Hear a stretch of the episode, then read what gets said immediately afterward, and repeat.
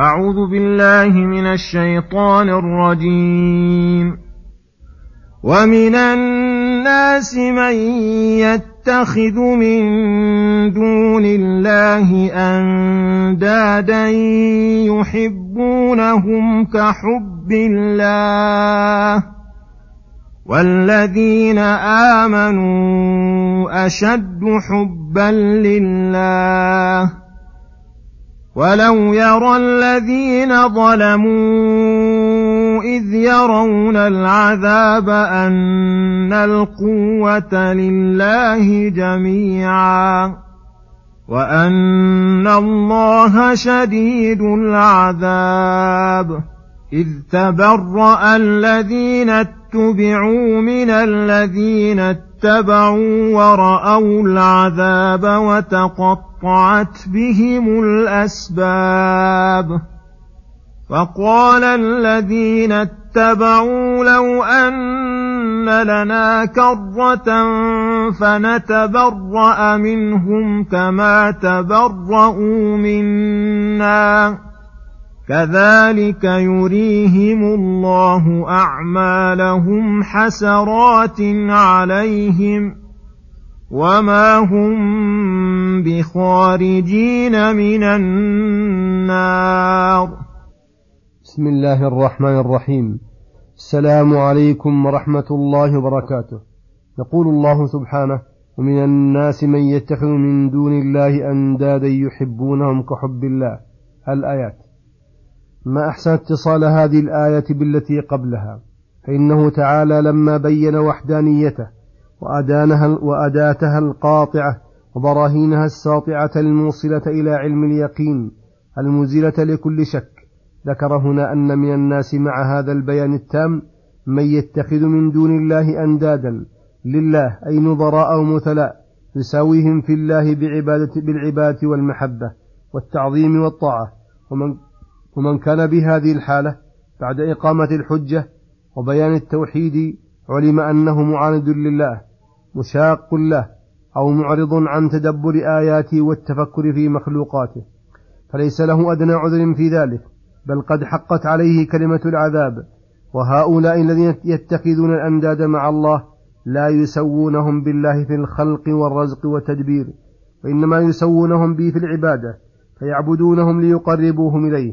وفي قوله اتخذوا دليل على أنه ليس لله ند وإنما المشركون جعلوا بعض المخلوقات أندادا له.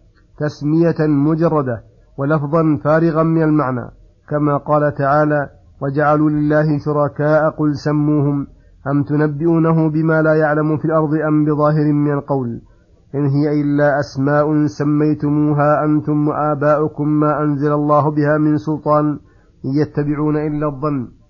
فالمخلوق ليس ندا لله لأن الله هو الخالق وغيره مخلوق والرب هو الرازق ومن عداه مرزوق والله هو الغني وأنتم الفقراء وهو الكامل من كل الوجوه والعبيد ناقصون من جميع الوجوه الله هو النافع الضار المخلوق ليس له من النفع والضر والأمر شيء فعلم, فعلم علما يقينا بطلان قول من اتخذ من دون الله آلهة وأندادا سواء كان سواء كان ملكا أو نبيا أو صالحا صنما أو غير ذلك وأن الله مستحق للمحبة الكاملة والذل التام. فلهذا مدح الله المؤمن بقوله والذين آمنوا أشد حبا لله أي من أهل الأنداد لأندادهم لأنهم أخلصوا, أخلصوا محبتهم له وهؤلاء أشركوا بها ولأنهم أحبوا من يستحق المحبة على الحقيقة الذي محبته هي عين صلاح العبد وسعادته وفوزه.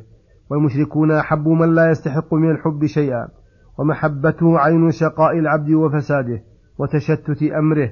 فلهذا توعدهم الله بقوله ولو يرى الذين ظلموا اتخاذ الأنداد والانقياد لغير رب العباد وظلموا الخلق بصدهم عن سبيل الله وسعيهم فيما ضرهم إذ يرون العذاب أي يوم القيامة عيانا بأبصارهم أن القوة لله جميعا وأن الله شديد العذاب.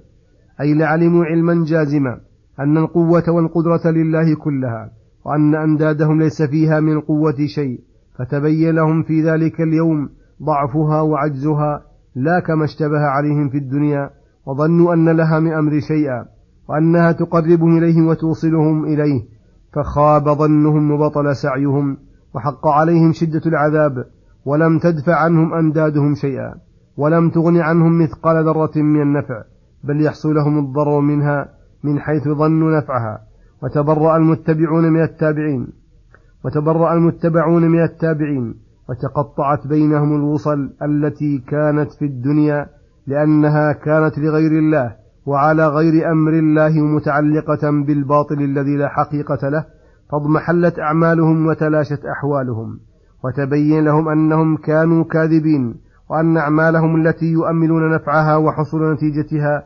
انقلبت عليهم حسرة وندامة وأنهم خالدون في النار لا يخرجون منها أبدا.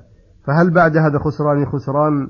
ذلك بأنهم اتبعوا الباطل ورجوا غير مرجو وتعلقوا بغير متعلق فبطلت الأعمال ببطلان متعلقها ولما بطلت وقعت الحسرة بما فاتهم من الأمل فيها فضرتهم غاية الضرر وهذا بخلاف من تعلق بالله الملك الحق المبين وأخلص العمل لوجهه ورجى نفعه فهذا قد قد وضع الحق في موضعه فكانت أعماله حقا لتعلقها بالحق ففاز بنتيجة عمله ووجد جزاءه عند ربه غير منقطع كما قال تعالى الذين كفروا وصدوا عن سبيل الله أضل أعمالهم والذين آمنوا وعملوا الصالحات وآمنوا بما نزل على محمد وهو الحق من ربهم كفر عنهم سيئاتهم وأصلح بالهم.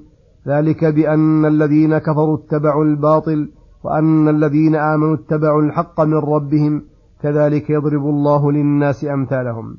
وحينئذ يتمنى التابعون أن يردوا إلى الدنيا فيتبرأوا من متبوعيهم بأن يتركوا الشرك بالله ويقبلوا على إخلاص العمل لله. وهيهات فات الأمر وليس الوقت وقت إمهال وإنظار ومع هذا فهم كذبة فلو ردوا لعادوا لما نهوا عنه.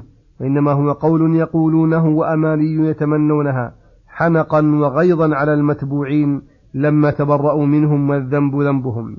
فرأس المتبوعين كل على الشر فرأس المتبوعين على الشر إبليس ومع هذا يقول لأتباعه لما قضي الأمر إن الله وعدكم وعد الحق ووعدتكم فأخلفتكم وما كان لي عليكم من سلطان إلا أن دعوتكم فاستجبتم لي فلا تلوموني ولوموا أنفسكم وصلى الله وسلم على نبينا محمد وعلى آله وصحبه أجمعين. وإلى الحلقة القادمة غدا إن شاء الله. والسلام عليكم ورحمة الله وبركاته.